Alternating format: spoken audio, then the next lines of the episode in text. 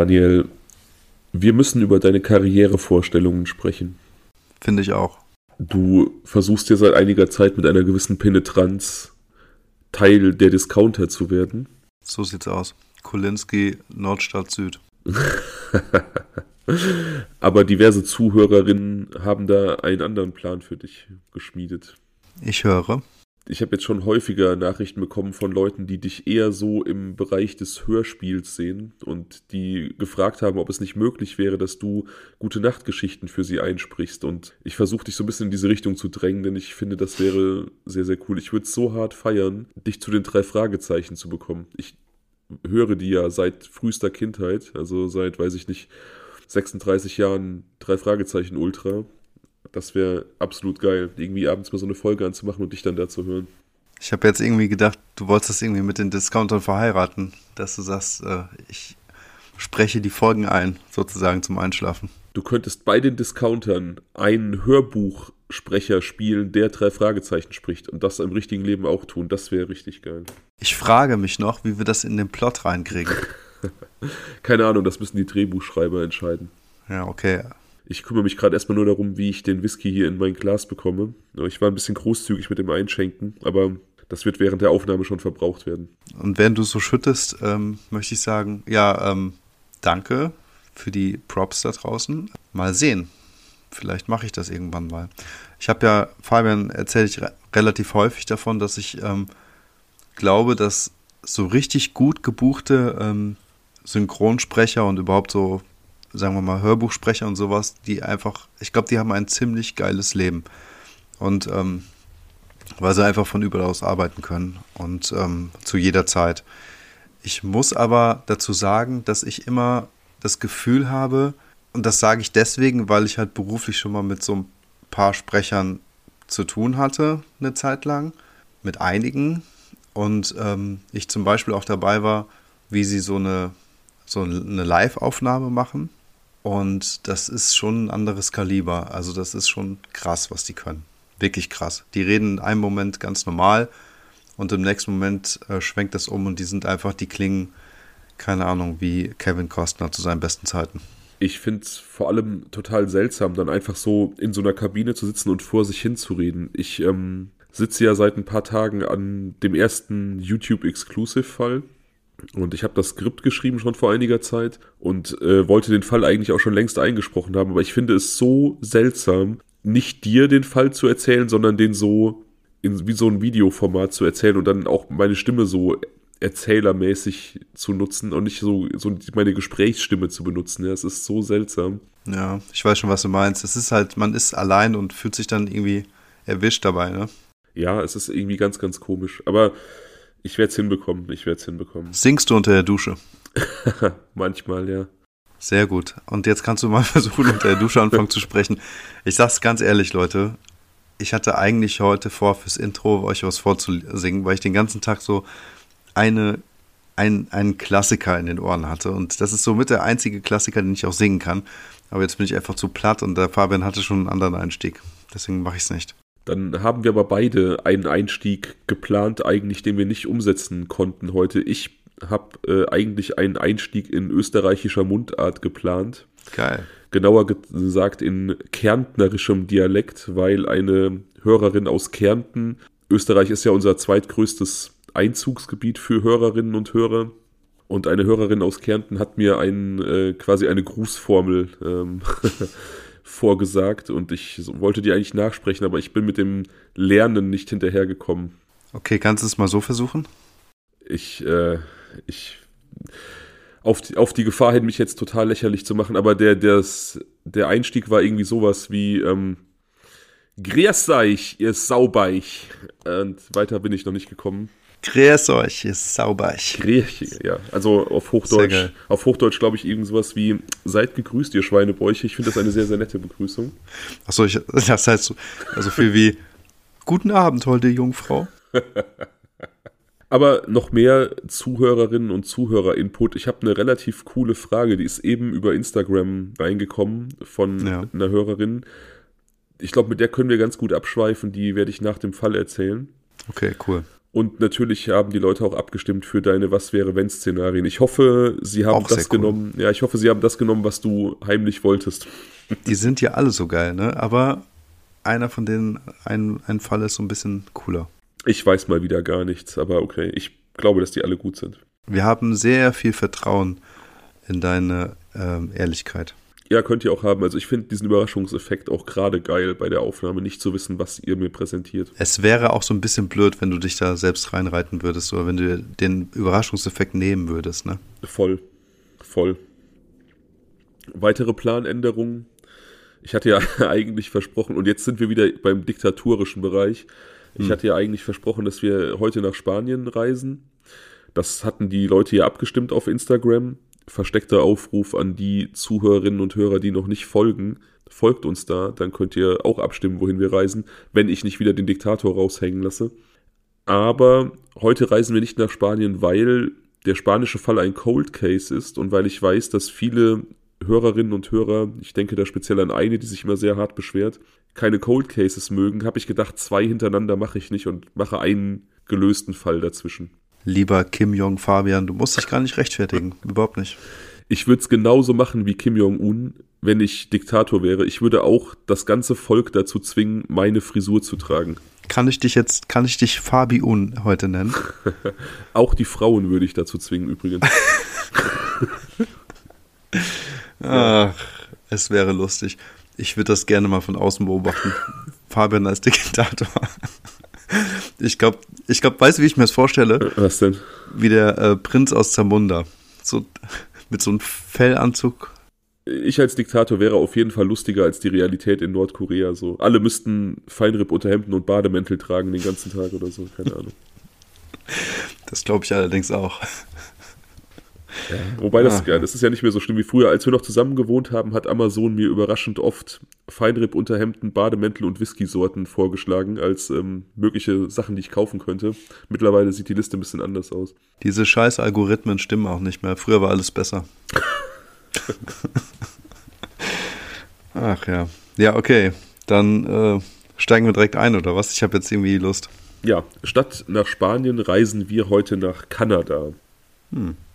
Eigentlich so ein Land, ja, in dem es zwar auch ein paar True Crime-Fälle gibt, aber längst nicht so viele wie im Nachbarland USA. Also Kanada ist ja so ein bisschen gemütlicher, etwas, weiß ich nicht, höhere Lebensqualität, nicht ganz so kriminell. Ähm, aber es gibt da auch den ein oder anderen Fall, mit dem wir uns befassen werden und heute steigen wir da ein. Wir betrachten, wir betrachten eine Familie, die dort in den Wirren des Vietnam-Konfliktes aus Vietnam eben nach Kanada ausgewandert ist, um da ein besseres Leben zu finden. Die Familie Penn und wir betrachten diese Familie am 8.11.2010. Also die Familie besteht aus vier Leuten, den Eltern Han Penn, Beak Penn, Jennifer Penn und Felix, dem jüngsten Sohn, der allerdings nicht mehr zu Hause wohnt. Er studiert an der Universität und lebt auch auf dem Campus. Zu Hause in einem kleinen Ort in der Nähe von Toronto leben eben Han, Beak, also die beiden Eltern und ihre 24-jährige Tochter Jennifer. Okay. Der 8.11. ist eigentlich ein ganz normaler Tag. Es ist nichts Spektakuläres passiert. Hahn war auf der Arbeit. Seine Frau Beak besuchte ihre Eltern, also die Großeltern von Jennifer.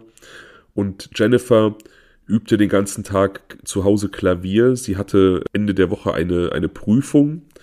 Sie studiert nämlich Klaviergeschichte und gibt auch Klavierunterricht. Sie spielt Klavier seit sie vier Jahre ist, also sie ist sehr begabt und geht diesem Hobby mit großer Leidenschaft nach. Und wie gesagt, übt einfach an diesem Tag Klavierspielen für diese Klaviergeschichtsprüfung am Ende der Woche.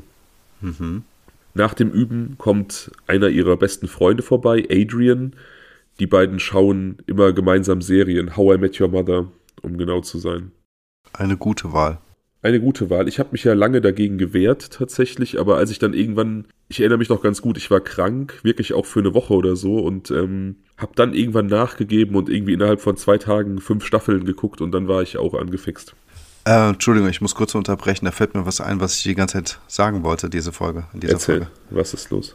Ah, Mist, aber jetzt, das wäre schon irgendwie ein bisschen scheiße, weil ich würde jetzt mittendrin, du, wir kommen gerade rein, abschweifen. Dann schweif kurz ab, wir schweifen dann wieder. Nee, lass, ich mach's doch später. Ich Okay. mach's später, das wäre sonst irgendwie uncool. Entschuldigung. Kein Problem. Also wie gesagt, Adrian hat äh, Jennifer besucht und sie beiden haben How I Met Your Mother gesehen und Gossip Girl, auch so eine Serie, die zur gleichen Zeit relativ populär war. Kenn ich auch. Gegen 19 Uhr kommen dann die Eltern wieder nach Hause und die Familie beschließt, gemeinsam zu Abend zu essen. Beak, die Mutter, verlässt das Haus dann noch einmal zu einem abendlichen Tanzkurs und Hahn legt sich schlafen. Als Beak nach Hause kommt, beschließt sie noch ein wenig im Wohnzimmer zu sitzen und zu lesen, um ihren Mann nicht zu stören, um den Abend für sich ausklingen zu lassen. Und Jennifer wünscht ihrer Mutter eine gute Nacht und begibt sich in den ersten Stock, wo ihr Zimmer ist. Sie surft dort ein bisschen im Internet. Also wie gesagt, ein ganz normaler, vollkommen langweiliger Tag, wie man den auch selber wahrscheinlich äh, hundertfach erlebt hat. Mhm. Als sie circa 30 Minuten in ihrem Zimmer gewesen und wie gesagt gesurft ist, hört sie auf einmal Schritte in der Wohnung. Also es bewegen sich Menschen im Haus und das verwirrt sie, denn wie gesagt, sie weiß, ihr Vater schläft, ihr Bruder ist nicht da, ihre Mutter wollte eigentlich nur lesen und es scheinen sich mehrere Menschen im Haus zu bewegen. Das verwirrt sie, sie ist alarmiert und sie hört dann auch fremde Stimmen, die sie nicht zuordnen kann. Während sie dann in ihrem Zimmer sitzt, in der Stille und lauscht, ist komplette Dunkelheit im Haus, also außer unten im, im Wohnzimmer, wo die Mutter eine Leselampe anhat, aber das erste Geschoss, auch ihr Zimmer liegen komplett im Dunkeln. Sie hat, wie gesagt, nur am Handy gesurft und so sitzt sie in ihrem Zimmer und horcht in die Dunkelheit hinaus und hört dort ihre Mutter Beak erst auf Vietnamesisch, dann auf Englisch nach ihrem Mann rufen, der, wie gesagt, schlafend ebenfalls im ersten Stock im Ehezimmer liegt. Ja. Jennifer nimmt nun fremde Schritte auf der Treppe wahr. Also du kennst das wahrscheinlich auch, wenn deine Eltern die Treppe eures Hauses hochgekommen sind. Man erkennt einfach an den Schritten, wenn man dann in seinem Zimmer ist, wer gerade unterwegs ist. Ne? Also ja, total. Auf jeden Fall. Unheimlich auf jeden Fall. Das Ganze, ich finde, ähm, man kann sich total gut in diese unglaublich beängstigende Atmosphäre hineinversetzen. Ich finde, es hat so krasse Parallelen zu unserem aller, allerersten Fall mit mhm. der äh, Familie Flaktiv, wo ich glaube, ja. ich glaube, Sarah war es, die sich in ihr Zimmer zurückgezogen hat. Unter Bett versteckt hat, ne? Mhm. Genau und dann einfach diese knarzende Treppe wahrgenommen hat, als der Täter in den ersten Stock hochgekommen ist. Ja, ich hatte direkt, ich hatte direkt diese Vibes, nur dass wir jetzt halt nicht in so einem Chalet in den Alpen sind, sondern eben in einem Vorort von Toronto. Hm. Und dass wir eben nicht von einem kleinen Kind sprechen, sondern von einer 24-jährigen Frau. Sie hört, wie gesagt, diese fremden Schritte auf der Treppe und erstarrt vor Angst. Auf einmal hört sie die Stimme ihres Vaters, der offensichtlich erwacht ist und das Schlafzimmer verlässt. Er scheint nach draußen zu rennen und läuft dort den Eindringlingen in die Arme. Es gibt einen kurzen Tumult, es gibt ein, ein Gespräch, sie versteht Wortfetzen, die Männer fragen nach Geld. Also offensichtlich unterstellen die, dass da irgendwo Geld im Haus versteckt ist und darauf haben sie es abgesehen. Aber auf Englisch dann. Auf Englisch, ja. Ja, okay. ja natürlich. Jennifer hört ihre Mutter weinen im Erdgeschoss und äh, ihren Mann fragen, wie die Täter ins Haus gekommen sind. Der antwortet allerdings, dass er dazu nichts sagen kann, weil er geschlafen hat. Also wahrscheinlich auch so ein Dialog, der eigentlich nachvollziehbar ist in so einer Schocksituation. Ne? Auf einmal sind da einfach drei fremde Männer in deinem Haus. Du hast gerade noch irgendwie lesend im Lesesessel entspannt und weißt, es ist ein friedlicher Abend, dein Mann liegt im Bett, deine Tochter liegt im Bett und auf einmal ändert sich das Szenario komplett. Klar, total schlimm. Das heißt also, die drei Einbrecher oder Eindringlinge sind jetzt gerade bei den Eltern immer noch und Jennifer wartet nach wie vor oben in ihrem Zimmer. Genau, Hahn, der Vater, ist mittlerweile von den Leuten, die oben waren, im ersten Stock hinuntergebracht worden ins Wohnzimmer und jetzt sind dort Jennifers Eltern und eben die drei Täter, die offensichtlich Geld fordern und Hahn, der versucht, seine Frau zu beruhigen, die halt einfach aufgelöst ist und wissen möchte, wo diese Männer auf einmal herkommen und was überhaupt passiert. Ja. Jennifer sitzt noch immer wie angewurzelt in der Dunkelheit und äh, macht dann ihren Fernseher an, um mit der Beleuchtung des Fernsehers zumindest so ein bisschen Licht zu haben. Also sie will kein Licht anmachen, aber sie braucht, will einfach Lichtquelle haben. Hm. Und versucht durch die Tür weiter nach unten zu horchen, was dort passiert. Sie nimmt allerdings nur Geschrei wahr und keine, keine wirklich ausartikulierten Sätze oder Wörter. Irgendwann traut sie sich nach draußen, sie öffnet die Tür, sie schlüpft in den Flur, denn wie gesagt, sie ist ja so ein bisschen von der Dunkelheit geschützt. Man muss sich das so vorstellen, dass nur der Fernseher in ihrem Zimmer quasi einen leichten Lichtschein in diesen Flur im ersten Stock wirft. Ansonsten ist das Haus in Dunkelheit bis auf die Leselampe im Wohnzimmer. Boah. Sie traut sich also auf den Flur hinaus und blickt nach unten. Sie sieht einen dunkelhäutigen Mann mit Dreadlocks, der auf ihre Eltern einredet und der sich plötzlich und unvermittelt umdreht und sie direkt ansieht. Horror. Ja, genau sowas passiert nämlich in der Realität, weißt du? In Filmen sind da immer welche, die von hinten noch beobachten und durch ein Gebüsch und aber nicht gesehen werden. In Wahrheit passiert nämlich sowas. Weil die Leute es fühlen, wenn sie angesehen werden. Ja. Ja, ja, also man kennt das ja auch von sich selber. Du hast das sicherlich auch schon erlebt. Man spürt das manchmal wirklich instinktiv, wenn so hm. Blicke auf einem lasten. Ne? Voll. Ja, jedenfalls dreht er sich unvermittelt um und blickt Jennifer direkt an, die natürlich vollkommen erstarrt, weil sie jetzt da entdeckt wurde. Und der Täter verliert auch nicht viel Zeit, sondern kommt die Treppe nach oben und geht auf sie zu. Sie sieht, dass er eine Schnur in der Hand hält und er nimmt sie mit und fesselt sie mit den Händen auf den Rücken am Treppengeländer fest. Er sagt, wenn die Familie tut, was er sagt, passiere nichts. Also er versucht da noch so ein bisschen zu beruhigen. Er mhm. weist aber auch darauf hin, dass er durchaus bewaffnet ist, also auch willens und in der Lage, seine Forderungen mit Gewalt durchzusetzen, wenn man denen nicht Folge leistet. Ja. Die Männer reden nun weiterhin auf die Familie ein und fragen, wo, wo das Geld versteckt ist. Und da ihre Eltern sich noch ein bisschen zieren, erzählt Jennifer nun, wo die Männer fündig werden können. Also die Eltern sind so eine Generation von, von Migranten, die nach Amerika gekommen sind, einfach mit nichts und sich mit sehr, sehr viel Fleiß einfach ein gutes Leben aufgebaut haben und die natürlich einfach nicht willens sind, ihren hart erarbeiteten Wohlstand irgendwelchen Räubern in den Hintern zu schieben. Ja, es ist verdammt nochmal richtig so auch. Also ich kann, kann das total verstehen. Natürlich würde ich in dem Moment auch nicht unbedingt das Geld jetzt irgendwie an oberste Stelle äh, setzen sondern das Geld einfach rausrücken, damit die sich wieder, ähm, ja, damit sie verschwinden. Aber diese Haltung und diese Einstellung kann ich total verstehen. Ich kann es voll verstehen, ne? Total. Aber letzten Endes, Geld kommt halt wieder, ne? Wenn der Schaden, den man eventuell nimmt, der ist auf jeden Fall weitaus schlimmer. Aber ich denke, diese Leute auch, die, wie gesagt, als politische Flüchtlinge aus Vietnam geflohen sind und da vielleicht auch so ein bisschen diese Kriegswirren miterlebt haben, die haben vielleicht auch einfach schon Szenarien erlebt, die schlimm waren und deswegen ist so ein Raubüberfall für die vielleicht gar nicht so ein Riesentrauma wie für manche andere Menschen. Ja, guter Punkt, ist so. Hm. Beziehungsweise die sind dann in der Lage, in Anbetracht von so einer Situation eher dickköpfig zu sein, als andere Leute das vielleicht wären. Jennifer jedenfalls ist das nicht. Sie verrät den, den Eindringlingen, wo sie das Geld finden können und die teilen sich nun aufs Haus auf und sammeln das versteckte Geld ein, etwa 2000 Dollar. Jennifer merkt dabei, dass alle drei bewaffnet sind. Also nicht nur der Haupttäter, der sie auch gefesselt hat, sondern alle drei haben Pistolen bei sich. Ja. Die Männer teilen sich immer wieder auf, um einzelne Teile des Hauses offensichtlich zu durchsuchen. Sie kann, wie gesagt, das nur ahnen, denn sie ist angebunden. Sie kann immer nur sehen, wohin die gehen, aber weiß halt natürlich nicht, was die dann da in den einzelnen Zimmern machen. Sie erkennt insgesamt sehr wenig, denn wie gesagt, es ist kaum Licht vorhanden in dieser Szenerie.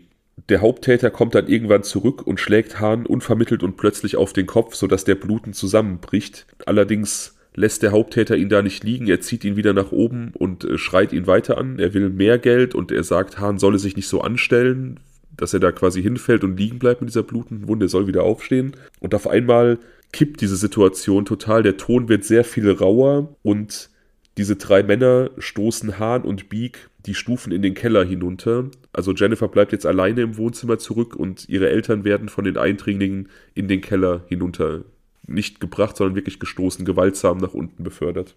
Mhm. Jennifer hört noch, dass Hahn unten sagt, tut uns weh, aber bitte lasst unsere Tochter in Ruhe. Aber ähm, seine, seine Bitten werden also ignoriert von den Tätern aber sie wird auch ignoriert. Sie ist da oben gefesselt an dem Treppengelände, aber man tut ihr nichts. Die Täter sind alle unten bei den Eltern. Sie ist komplett aufgelöst, weil sie da das Flehen ihres Vaters hört. Die Mutter natürlich auch, die, die weint und aufgelöst ist. Und nun muss man sich diesen Keller vorstellen, dass der so ein bisschen ja wohnlich eingerichtet ist. Also es gibt dort Sofas und eine Fernsehecke. Es ist also kein, kein Abstellraumkeller oder Waschküche oder sowas, sondern es ist ein ja, so ein Hobbykeller, in den man sich zurückziehen kann, der durchaus auch so gemütliche Ecken aufweist. Und auf diesem Sofa gibt es Kissen und Decken. Und diese Decken nehmen die Männer nun und wickeln sie um die Köpfe des Ehepaars und schießen ihnen in den Kopf. Pah. Beiden, also nacheinander. Gezielte Kopfschüsse. Erst wird Hahn erschossen oder auf ihn wird geschossen. Die erste Kugel dringt direkt in sein rechtes Auge ein. Die zweite durchschlägt seine Schulter, tritt am Rücken wieder aus und bei einem der Schüsse wird auch seine Halsschlagader verletzt. Dann wird seine Frau Beak mit drei Kopfschüssen hingerichtet. Jennifer ist nach wie vor im Wohnzimmer angebunden an diesem Treppengeländer und muss das alles hilflos mit anhören. Ja. Das stelle ich mir auch absolut furchtbar vor. Total, was die bis hierhin schon alles durchgemacht hat. Ja, alle drei, ne? Also alle drei, es ist ja für, für alle drei eine, eine ganz, ganz furchtbare Situation. Ich finde halt dieses Szenario in den eigenen vier Wänden überfallen werden, ist auch nochmal irgendwie beängstigender. Ne? Also ja dass man eventuell draußen zum Opfer werden kann. Es gibt, weiß ich nicht, irgendwelche dunklen Gassen, wo man dann vielleicht gesagt bekommt, geh dort nicht hin nach Einbruch der Dunkelheit oder irgendwelche Parks oder Waldstücke oder was weiß ich was. Aber in den eigenen vier Wänden vermeint man ja immer eine gewisse Sicherheit zu spüren. Und wenn das dann so erschüttert wird, hat das nochmal eine ganz andere Qualität, finde ich. Ja, absolut. Und ich finde es halt so schlimm, dass Menschen einfach so in ein Haus einmarschieren und loslegen können. Boah. Ja, schrecklich. Absolut. Nachdem also diese Schüsse gefallen sind, gibt es erneut einen kleinen Tumult im Keller. Die Männer diskutieren nun miteinander und einer der Männer sagt den anderen, dass sie schon viel zu lange im Haus sind und abhauen müssen und sie rennen also unvermittelt nach draußen und beachten Jennifer gar nicht mehr groß. Die ist da immer noch gefesselt und quasi unversehrt davongekommen, weil die Täter nun also beschlossen haben, flüchten zu müssen. Sie sind ungefähr 20 Minuten im Haus gewesen und hatten da scheinbar irgendwie so ein zeitliches Limit. Natürlich sind die Schüsse auch zu hören gewesen. Ja, man beachtet sie einfach nicht weiter. Man hat ein bisschen Geld mitgenommen. Man hat die beiden Hausbewohner erschossen und ja, die Tochter wird jetzt quasi ignoriert. Mhm. Irgendwie glaube ich, dass es jetzt nur noch schlimmer wird. Weil es kann ja jetzt nicht zu Ende sein. Es ist natürlich noch nicht zu Ende, nein. Ja. Jennifer bleibt noch etwas in der Dunkelheit sitzen und als sie dann so ein bisschen aus ihrer Starre erwacht, merkt sie, dass die Schnur, die sie fesselt, relativ locker ist. Sie kann ihre Hände ganz gut bewegen und sie kann ihr Handy erreichen und die Polizei rufen. Unterdessen, während seine Tochter oben den Notruf wählt, erwacht Hahn aus seiner Bewusstlosigkeit. Er war tatsächlich nur bewusstlos, nicht verstorben, trotzdem eine Kugel, wie gesagt, direkt in sein rechtes Auge eingedrungen ist und versucht nun, sich mit diesen schweren Verletzungen und ohne seine Brille, ohne die er sehr, sehr schlecht sieht, in diesem Keller zurechtzufinden und bemerkt dabei, dass seine Frau erschossen neben ihm liegt. Ja. Und seine Schreie, also beim Auffinden seiner toten Frau, sind auch im Hintergrund dieses Notrufes zu hören. Also ich habe diesen Notruf gehört von Jennifer an die Polizei in, in ihrer Gegend. Und also ich glaube, sie geht auch davon aus, dass ihre Eltern beide tot sind. Und auf einmal hört man dann im Hintergrund tatsächlich Hahn in Vietnamesisch offenbar. Also ich konnte es nicht identifizieren, schreien, als er feststellt, dass seine Frau da tot liegt. Oh Gott. Also das, das kann ich nicht hören, ne? Sowas kann ich mir nicht anhören. Auf gar keinen Fall. Es ist wirklich grauenhaft, ja. Er nimmt all seine Kraft zusammen, kriecht die Treppe hoch, verlässt das Haus und bricht vor dem Haus zusammen. Also er geht den Weg quasi aus dem Keller an seiner Schwester, äh, an seiner Schwester, an seiner Tochter vorbei. Wahrscheinlich nimmt er die gar nicht wahr, auch durch seine Verletzungen und versucht irgendwie nach draußen zu kommen und bricht dann einfach vor dem Haus zusammen. Die Polizei ist mittlerweile eingetroffen, denn wie gesagt, Jennifer konnte den Notruf wählen und die waren recht schnell vor Ort. Hahn wird natürlich direkt ins Krankenhaus gebracht und in ein künstliches Koma versetzt aufgrund seiner schweren Verletzungen. Jennifer wird ebenfalls ins Krankenhaus gefahren wegen des Schocks. Also sie ist körperlich unversehrt, aber natürlich geschockt. Ja, klar. Als sie dort vom Tod ihrer Mutter erfährt, bricht sie komplett zusammen und ist erstmal nicht ansprechbar, nicht zugänglich.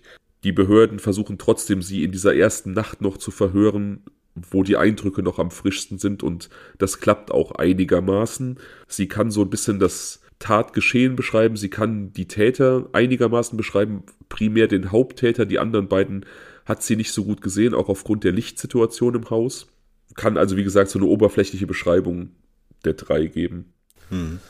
Dann möchte sie ans Bett ihres Vaters gebracht werden, verweilt dann dort für einige Stunden, also ist quasi bei ihm, der im künstlichen Koma liegt. Natürlich beginnen direkt die Ermittlungsarbeiten und wie bei allen Taten, die derart grausam sind, stellt sich natürlich die Frage, was ist das Motiv? War Raub das Motiv? Warum die Pans? Die Pans sind eine absolute Durchschnittsfamilie, die jetzt ja keinen unglaublichen Wohlstand angehäuft hat, wie vielleicht andere Familien in dieser Gegend, die lohnenswertere Opfer gewesen wären. Also sie haben sich bescheidenen Wohlstand erarbeitet. Sie haben etwas Geld auf der hohen Kante, aber es sind jetzt keine Leute, die für unglaubliche Summen bekannt gewesen wären. Ich finde, 2000 Dollar sind jetzt auch nicht viel. Ja gut, also einfach mal so im Haus rumliegen ist das schon okay, ne? Also Na klar, die hat man nicht einfach so rumliegen, aber es ist jetzt kein Vermögen, wo ich jetzt sagen würde, okay, wow, die haben sich jetzt richtig groß was ähm, verdient in ihrem Leben und ähm, die muss man jetzt mal ausrauben. Weißt du, wie ich meine? Keine dicken Juwelen und kein Porsche und keine Ahnung was. vor allem sind jetzt natürlich 2000, 2000 Dollar als auch kein Betrag, wo man denkt, okay, ähm, dafür lohnt es sich, so eine Tat zu, also das soll jetzt gar nicht doof klingen, ne? Das, sowas lohnt sich natürlich für gar nichts, aber es ist auch aus, so aus Gangstersicht, Kosten-Risikorechnung 2000 Dollar für diesen Aufwand und auch diese Grausamkeit ist halt einfach Das wollte ich damit sagen, genau. Das wollte ich damit sagen. Es Ja. sind keine 20.000 oder keine 10.000. 2.000 Dollar sind viel Geld, keine Frage, aber genau das, wie du es gerade beschrieben hast, so irgendwie ist es so vom Kosten-Nutzen-Effekt her irgendwie ganz schwer nachvollziehbar. Was natürlich auch der Grund gewesen sein könnte, warum die beiden, ähm, ja, angeschossen wurden, beziehungsweise erschossen wurden. Ja, das kann sein. Also du meinst, dass die Täter quasi mehr erwartet hätten? Ja, die waren gefrustet, ne? Das kann gut sein, ja. Auf jeden Fall, wie gesagt, ist das halt eine der Fragen, warum die Pans. Die Polizei ermittelt nun in verschiedene Richtungen. Sie bedenken auch die Möglichkeit, dass äh, eine Verwechslung vorgelegen haben könnte. Und auch die Nachbarn sagen immer wieder aus gegenüber der Polizei, aber auch in den Medien, also wenn Nachbarn befragt werden, du kennst das irgendwie, Reportagen, Zeitungsberichte, wo dann einfach mit den Nachbarn gesprochen wird, sagen auch die Nachbarn immer wieder aus, dass es in der Gegend durchaus bessere und lohnenswertere Ziele gegeben hätte und sie einfach nicht verstehen können, dass man es auf so eine Familie abgesehen hat, die ja total unauffällig und normal ist. Hm. Die Polizei überlegt nun also, ob möglicherweise andere Motive eine Rolle spielen könnten und checkt. Rassistische oder so? Ja, natürlich, man ermittelt jetzt wirklich in alle Richtungen. Hm. Und man überprüft auch so ein bisschen die Familie. Und dem Polizisten fällt auf, dass sowohl Hahn als auch seine Frau Beek relativ teure, hochwertige Autos fahren. Ich weiß tatsächlich nicht, was für welche. Es wurde immer nur davon gesprochen, dass sie doch sehr auffällige, teure Autos fuhren. Ah ja, okay. Und so drängt sich natürlich der Verdacht auf, dass sie so vielleicht den Tätern aufgefallen sein könnten. Also, dass jemand sie in diesen Autos gesehen hat und dann darauf geschlossen hat, dass da was zu holen sein könnte. Hm. Allerdings überlegt man natürlich auch in Richtung eines persönlichen Motives. Die Eltern, wie gesagt, stammten aus Vietnam. Sie sind 1979 als politische Flüchtlinge nach Kanada gekommen, haben sich da erst kennengelernt, waren Arbeitskollegen, sind dann auch relativ schnell ein Paar geworden und haben auch schnell ihre Kinder bekommen. Und ja, man durchforscht dann auch so ein bisschen ihren Hintergrund in Vietnam, aber kann auch da keinen, keinen Grund finden, kein Motiv, was sich persönlich gegen sie direkt richtet. Hm. Man forscht so ein bisschen nach, was es einfach für, für Menschen sind, mit was für Charakteren es, man es da zu tun hat. Und die Behörden erfahren, dass beide extrem diszipliniert und ehrgeizig sind. Also sie hatten sehr, sehr hohe Ansprüche an sich, als sie nach Amerika gekommen sind, äh, nach Kanada, entschuldige bitte, und hatten durchaus auch im Sinn, sich da einen gewissen Wohlstand zu erarbeiten und es sich gut gehen zu lassen. Und ihnen war klar, dass sie dafür sehr, sehr hart würden arbeiten müssen. Sie hatten eine sehr hohe Arbeitsmoral. Aber diesen, diese Disziplin, diesen Ehrgeiz, diese Arbeitsmoral wollten sie auch an ihre Kinder weitergeben und äh, legten darauf großen Wert darauf, dass ihre Kinder eben auch so auftraten wie sie und auch so ihr Schicksal selbst in die Hand nahmen. Also es waren sehr, sehr ehrgeizige Eltern für sich, aber auch für ihre Kinder. Mhm. Es gibt da einen Begriff für tatsächlich, Ah, erzähl. für ja Eltern, speziell Mütter aus diesem südostasiatischen Bereich, die dann nach Amerika oder Kanada auswandern und dann da ähm, sehr auf die auf die Bildung und die Karriere ihrer Kinder achten. Das sind sogenannte Tigereltern oder Tigermütter. Und diese Bezeichnung trifft offensichtlich für die Pans absolut zu. Also das waren sehr, sehr, ja, wie gesagt, disziplinierte, ehrgeizige Menschen, die Perfektion von sich und anderen erwarteten. Das heißt, dieser Begriff ähm, gilt aber auch nur für Asiaten. Das kannst du jetzt nicht so allgemeingültig sagen. Genau, weil man ja im Kontext von diesen südostasiatischen Staaten, Malaysia beispielsweise auch, auch von den Tigerstaaten spricht. Ja. Und so hat sich dann dieser Begriff irgendwann eingebürgert für eben Eltern, wie gesagt, speziell Mütter aus diesem kulturellen Umfeld, die eben ähm, auf dem amerikanischen Kontinent leben und ja, wie gesagt, einen sehr, sehr hohen Leistungsanspruch haben. Mhm. Okay. Wie fanden Kinder das denn? Ja, die Kinder, die litten da natürlich etwas drunter, denn für ihre Eltern war es tatsächlich so, dass schlechtere Noten als eine Eins nicht akzeptabel waren. Also die, Okay. die Kinder wurden wirklich, wirklich getrillt. Ich fand halt auch, wie du eben schon sagtest, dass sie ähm, seit dem vierten Lebensjahr Klavier gespielt hat. schon heftig, ne? Also vier ist wirklich sehr früh für, für Klavier. Ja, auch an Hobbys haben die Eltern bestimmte Ansprüche. Sie lassen ihre Kinder quasi nicht mal ein Hobby ausprobieren, wie das viele andere Eltern so tun, dass dann das Kind, weiß ich nicht mal, Ballett tanzt und nach einem Monat beschließt, dass es doch kein Balletttänzer wird, sondern Pants erwarteten, wenn ihre Kinder ein Hobby anfingen, dann soll das auch durchgezogen werden und dann soll natürlich auch dort Perfektion erreicht werden. Ja. Wieso glaube ich, Entschuldigung, wieso glaube ich, dass der Sohn was damit zu tun hat? Naja gut, ich habe jetzt natürlich diesen Leistungsdruck und diese Perfektion in den Vordergrund gerückt. Natürlich kommt hier jetzt dieser Gedanke. Mir ist aber vorher schon aufgefallen, dass der so überhaupt keine Rolle gespielt hat. Und das weiß ich nicht. Das, das war schon so ein bisschen, ähm, ja, es lag mir quasi auf der Zunge, das auch mal auszusprechen. Aber jetzt natürlich umso mehr. Wir werden sehen, wohin es führt. Okay. Die einzige Zeugin der Tat oder die einzig brauchbare Quelle für irgendwelche Hinweise an die Polizei ist natürlich nach wie vor Jennifer. Ihr Vater liegt noch immer im künstlichen Koma. Und so versuchen die Behörden, sie behutsam immer wieder zu verhören in den Folgetagen. Das klappt auch halbwegs. Da gibt es auch Aufnahmen von online zu finden. Das ist sehr, sehr krass tatsächlich. Also sie wirkt extrem traumatisiert. Sie, sie weint natürlich sehr, sehr viel und gibt erneut diese Beschreibung der Täter, die sie schon in der Tatnacht gegeben hat. Also den Haupttäter kann sie relativ gut beschreiben, die anderen beiden eher nicht so. Hm. Die Polizei stellt fest, oder was heißt stellt fest, hat einfach wahrgenommen, dass natürlich das Motiv offenkundig ein Raub war. Da wurden diese 2000 Dollar geklaut, es wurde immer nach Geld gefragt, aber es passt so vieles nicht.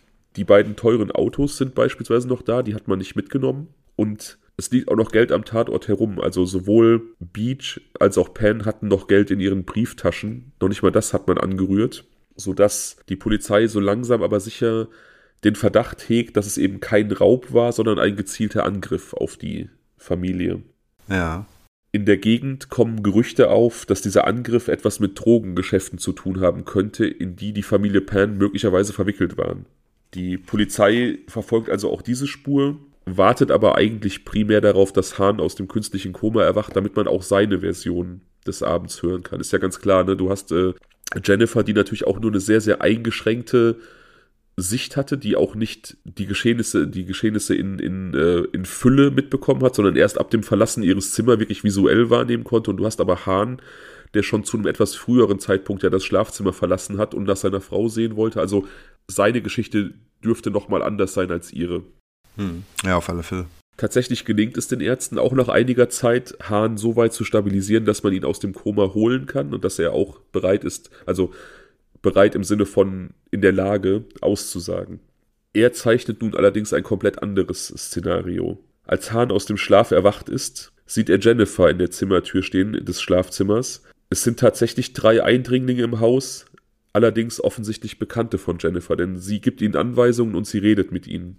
Also alles, was danach passiert ist, stimmt. Hahn ist denen quasi in die Arme gelaufen. Er wurde nach unten seiner Frau gebracht, geschlagen. Es wurde Geld genommen, später auch in den Keller. Aber es war so, dass Jennifer sich die ganze Zeit frei bewegt hat mit diesen Leuten und quasi mit ihnen interagiert hat. Was natürlich auch daran liegen kann, dass der jetzt irgendwie äh, ausgelöst durch diesen starken, diese starke Verletzung, diesen Kopfschuss, den er auch, auch erlitten hat, dass er jetzt einfach so ein bisschen nicht ganz bei der Sache ist oder sich an nur Fetzen erinnert. Und das stimmt ja zeitweise auch, dass Jennifer mit den drei Gangstern da durch das Haus gelaufen ist. Das könnte so sein, ja. Die Polizei hat nun allerdings ein bisschen den Verdacht, dass Jennifer da deutlich mehr weiß und deutlich involvierter ist, als sie sie glauben machen wollte, denn es passt nicht. Also auch wenn jetzt Hahn meinetwegen verwirrt gewesen wäre und hätte vielleicht manche Sachen nicht so wahrnehmen können aufgrund seiner Verletzung, allein die Tatsache, dass Jennifer laut eigener Aussage quasi direkt gefesselt wurde, nach ihrer Entdeckung, aber in Hahns Erzählung eben sich die ganze Zeit frei bewegt und dass sie auch ins Schlafzimmer gekommen ist, quasi mit den Tätern, wobei sie nach eigener Aussage das Zimmer erst verlassen hat, als ihr Vater schon unten im Wohnzimmer war, macht halt die Polizei sehr, sehr stutzig. Man verhört sie wieder, offiziell als Zeugin, inoffiziell allerdings ist man sich sicher, dass sie mit dieser Tat was zu tun hat. Und siehe da, sie verwickelt sich relativ schnell in Widersprüche. Hat sie tatsächlich zuvor schon getan, bei den ersten Vernehmungen, Allerdings hat die Polizei das da, glaube ich, gar nicht so wahrgenommen, weil man sie eben als Zeugin wahrgenommen hat, als traumatisierte Zeugin. Jetzt, wo man sie als mögliche Verdächtige in Betracht zieht, fallen diese Widersprüche einfach sehr, sehr stark auf. Sie wird sichtlich nervös und verwickelt sich in Widersprüche hinsichtlich ihrer Wahrnehmung der Täter, des Ablaufes der Tat und auch der entwendeten Geldmenge. Also quasi alles, was sie erzählt hat, ist jetzt so schwammig. Den Ermittlern fällt auch auf, dass sie immer nur weint, wenn es gerade passt. Also sie ist, ist in vielen Situationen sehr, sehr emotions- und anteilnahmslos. Und man hat so ein bisschen das Gefühl, dass sie so auf Knopfdruck einfach Trauer zeigt, wenn sie das Gefühl hat, jetzt wird sie beachtet, jetzt muss es sein. Ja. Also sichtet die Polizei jetzt nochmal so ein bisschen das Leben von ihr und fragt sich, wer ist eigentlich Jennifer Penn und was für Gründe könnte sie haben, in so etwas verwickelt zu sein. Und natürlich stoßen sie dann relativ schnell auf diese ja, Perfektion, diesen Perfektionismus ihrer Eltern, diese Ansprüche an die Kinder. Sie finden raus, dass Jennifer schon von frühester Kindheit aus extrem getrillt wurde. Neben diesem Klavierunterricht nahm sie Unterricht im äh, Eiskunstlauf und sie war da auch sehr, sehr gut. Also sie war als Jugendliche durchaus auf dem Weg, sich für das kanadische Olympiateam zu qualifizieren im Eiskunstlauf. Wow, ja. Also wirklich sehr, sehr gut. Allerdings mhm. stoppte sie eine Verletzung am Knie. Sie konnte dann an der Olympiade nicht teilnehmen und dieser Traum starb. Was natürlich äh, ein unglaublicher Rückschlag für sie war, denn sie hatte auf Betreiben ihrer Eltern hin jeden Tag bis 22, 23 Uhr trainiert und ist dann nach Hause gekommen, um Hausaufgaben zu machen. Also sie hatte keinerlei Zeit für Freunde, private Kontakte, Sozialleben. Das wollten ihre Eltern auch nicht. Also sie haben ihr quasi auch gezielt Freundschaften verboten, bis auf wirklich einen ganz, ganz kleinen Kreis. Ja. Und sie einfach sehr, sehr krass getrillt. Ne? Also wie gesagt, den ganzen Tag, jeden Tag Sport und dann, wenn man dann um 11 Uhr nach Hause kam, einfach Hausaufgaben und Lernen für den nächsten Schultag, sodass ja einfach keinerlei zeitliche Kapazitäten bestanden. Das ist Folter. Ne? Das ist eigentlich, also ich finde, das ist eine Form von Missbrauch. Ich finde das auch, ja. Also ich, ich finde schon, dass ja eine gewisse Förderung auch natürlich gut tut. Aber das hier ist auf jeden Fall eine, eine Form, die, ja, da müssen wir ja, gar nicht drüber reden. Ja. Also bis 23 Uhr und dann noch Hausaufgaben machen, weißt du? Boah, das ist wirklich heftig. Ja. Also das kann menschlicher Körper ja einfach auch nicht lange standhalten. Sie kann also froh sein, dass sie jetzt quasi im Saft ihres Lebens stand, um das dann irgendwie, weißt du? Ja, das Problem ist, dass ihre Eltern diese verpasste Olympiateilnahme als Rückschlag und als Schande so ein bisschen ansehen, weil sie ja so lange darauf hingearbeitet hat und auch so das gar nicht so richtig gelten lassen, dass sie ja aufgrund einer Verletzung nicht teilnehmen konnte. Das ist für sie ein Versagen, was sie sie auch spüren lassen. Und das ist natürlich auch krass. Ne? Ich meine, dein Traum platzt etwas, worauf du auch dein Leben lang hingearbeitet hast, wofür du sehr, sehr viel geopfert hast und in deiner Enttäuschung werden, werden dir quasi noch Vorwürfe gemacht. Genau, also empathielos. Ja, Jugendfreunde von Jennifer berichten, dass sie mit ihren Anfang 20 noch nie in einem Club war, niemals Alkohol getrunken hat oder irgendwie Freunde besuchen durfte oder gar mit Freunden in Urlaub fahren.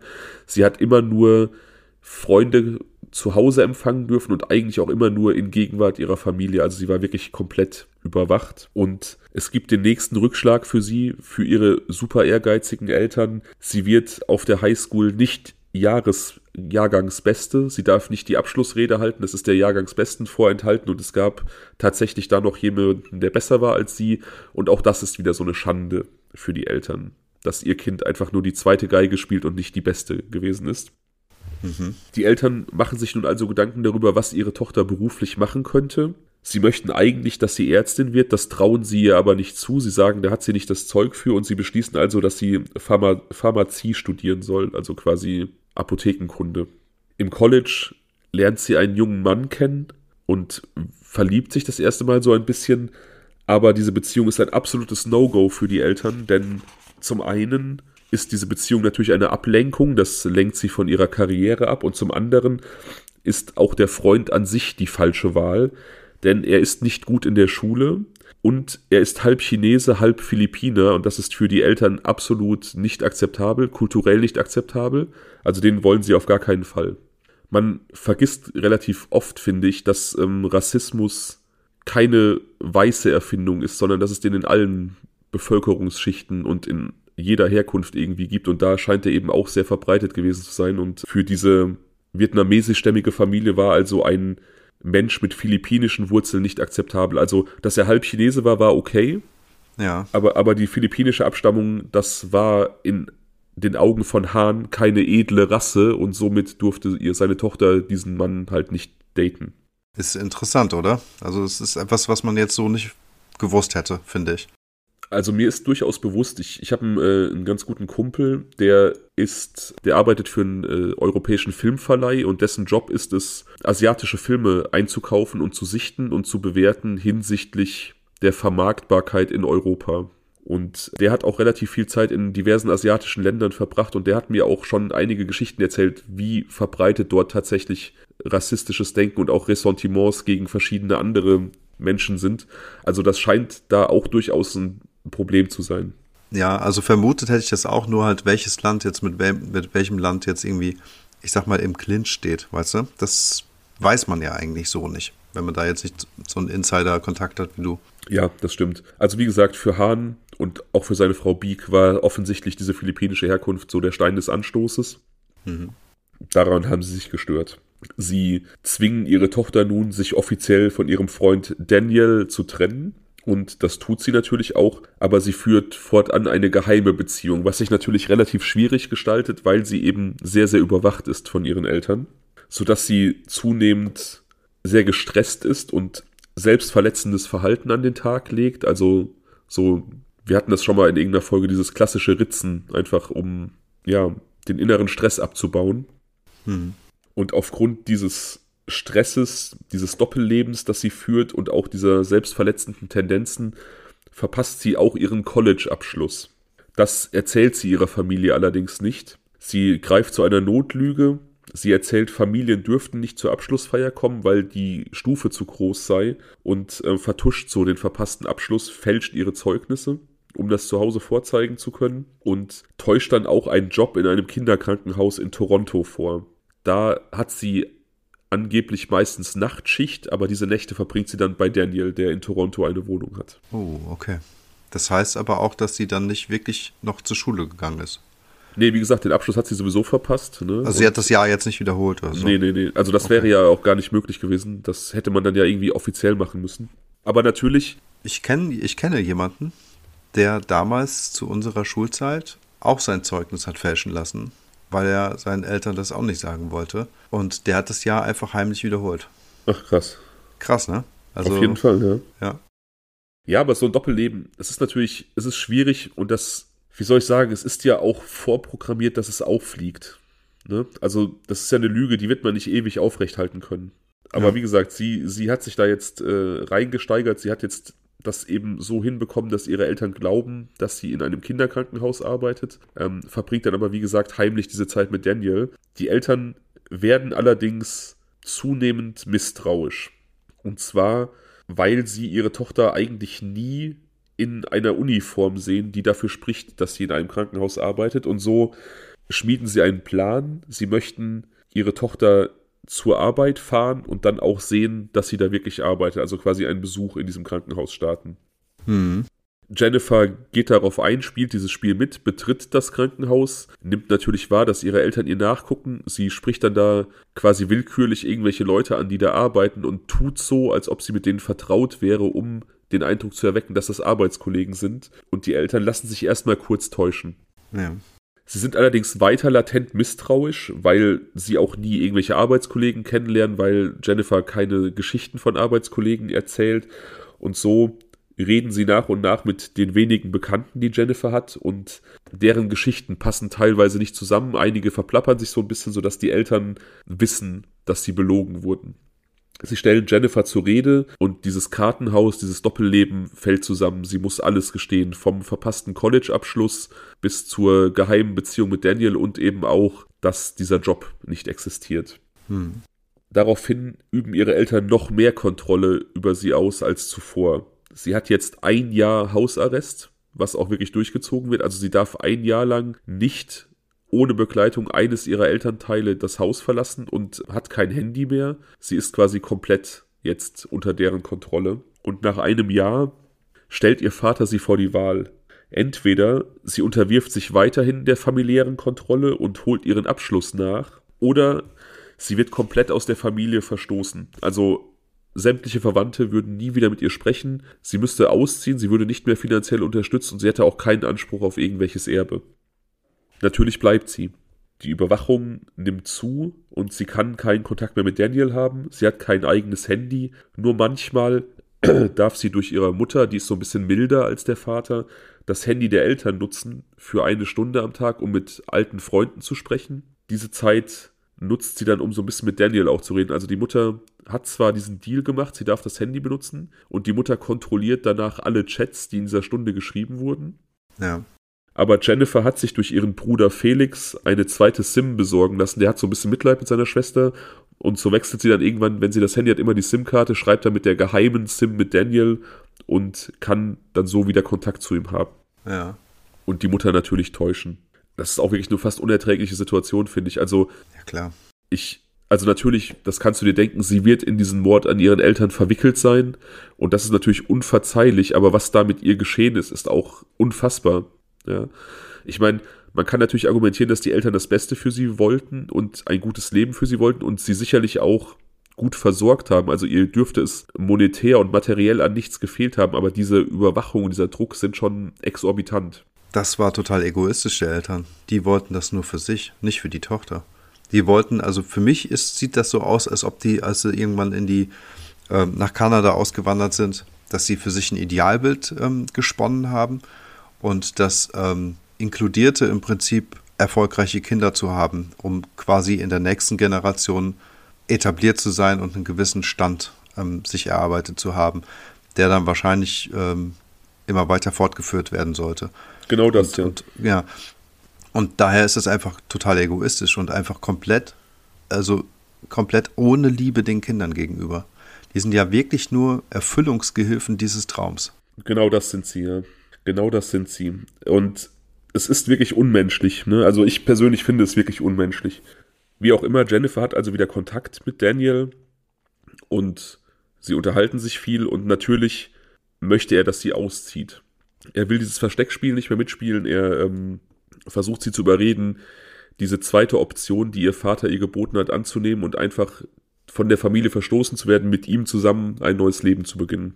Hm. Das möchte sie nicht. Sie will sich aus diesem familiären Umfeld nicht entfernen. Sie will auch auf das Erbe nicht verzichten. Und so trennen die beiden sich immer wieder, kommen aber auch immer wieder zusammen, denn er hängt sehr an ihr und sie ist auch sehr manipulativ, muss man dazu sagen. Sodass die beiden dann in ihrer Überwachung quasi so ein bisschen so eine On-Off-Beziehung führen. 2010, wie gesagt, wir sind jetzt im Jahr 2010, das ist das Jahr, wo dann auch die Morde geschehen, wendet sich Daniel schließlich einer anderen Frau zu. Er hat keine Lust mehr auf dieses Versteckspiel, er hat keine Lust mehr auf diese geheime Beziehung. Er ist ein erwachsener Mann, er ist 24 Jahre alt, genau wie sie, und möchte eben nicht so eine versteckte Teenager-Romanze, sondern eine richtige Beziehung führen. Und sucht sich eben eine neue Frau, beziehungsweise lernt eine neue Frau kennen. Und Jennifer zeigt nun, dass sie auch durchaus die ein oder andere psychische Baustelle hat. Denn sie kontaktiert Daniel nach einiger Zeit und er findet eine Gruppenvergewaltigung. Also sie sagt, sie sei zu Hause von einer Gruppe von Männern unter dem Vorwand, dass es Polizisten seien, sind die ins Haus eingedrungen und haben sie allesamt vergewaltigt. Und sie fälscht eine SMS, die beweist, dass Daniels neue Freundin diese Vergewaltigung in Auftrag gegeben hat und dass sie Jennifer mit dem Tod bedroht hat. Alter, Daniel, Daniel glaubt das und die beiden kommen wieder zusammen. Also das ist auch vollkommen abgedreht. komplett Psycho. Komplett Psycho, ja.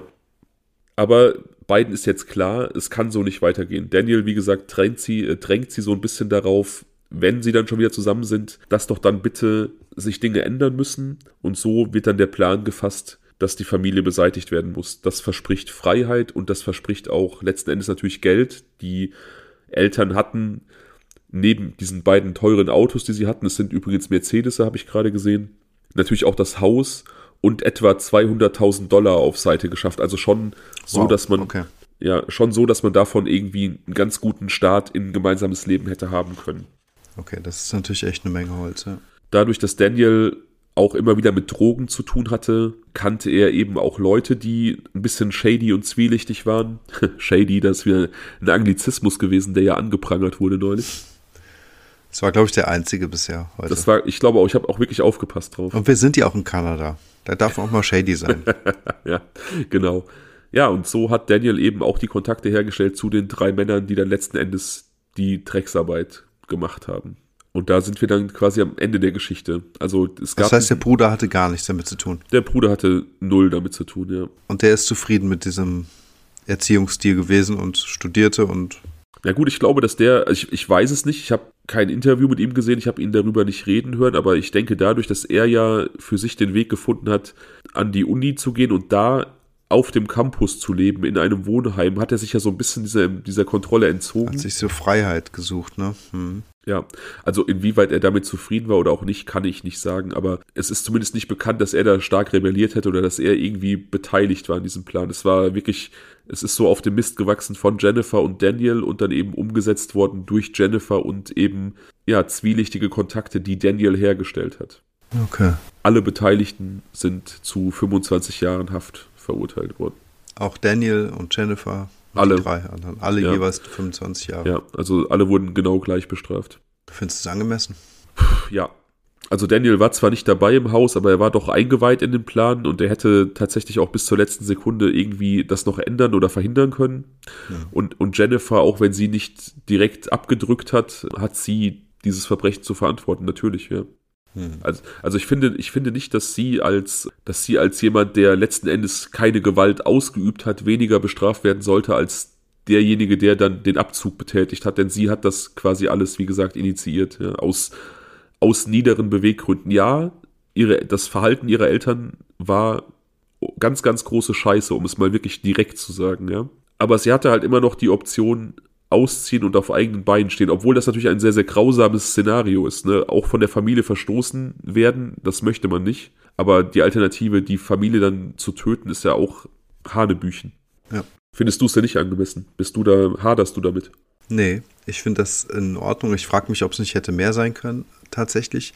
Und ob man nicht ähm, das hätte anders gewichten können. Also Daniel hätte meines Erachtens äh, durchaus ein bisschen weniger bekommen können als die anderen, was nicht bedeutet, dass er nicht auch 25 Jahre bekommen hätte sollen, sondern dann die anderen einfach mehr, weißt du? Und ähm, ich finde, das zeigt einfach unglaublich, wie, also wie extrem diese, er- dieser, dieser kontrollierende Erziehungsstil, den die Eltern dort ähm, angewendet haben, der quasi nur mit Sanktionen, Bestrafungen und, und, und Druck äh, durchgeführt wurde, maximal kontraproduktiv wurde, war, weil sie durch diese Emotionslosigkeit und diese fehlende Weitergabe von Liebe sich einfach nur einen kleinen Roboter herangezüchtet haben, die einfach ganz, ganz nach Kalkül vorgegangen ist und sich ganz rational überlegt hat, ich möchte das Erbe haben, ich möchte nicht ausgeschlossen werden, hier geht es um was. Und dann lasse ich halt meine Kinder, äh, meine Eltern töten.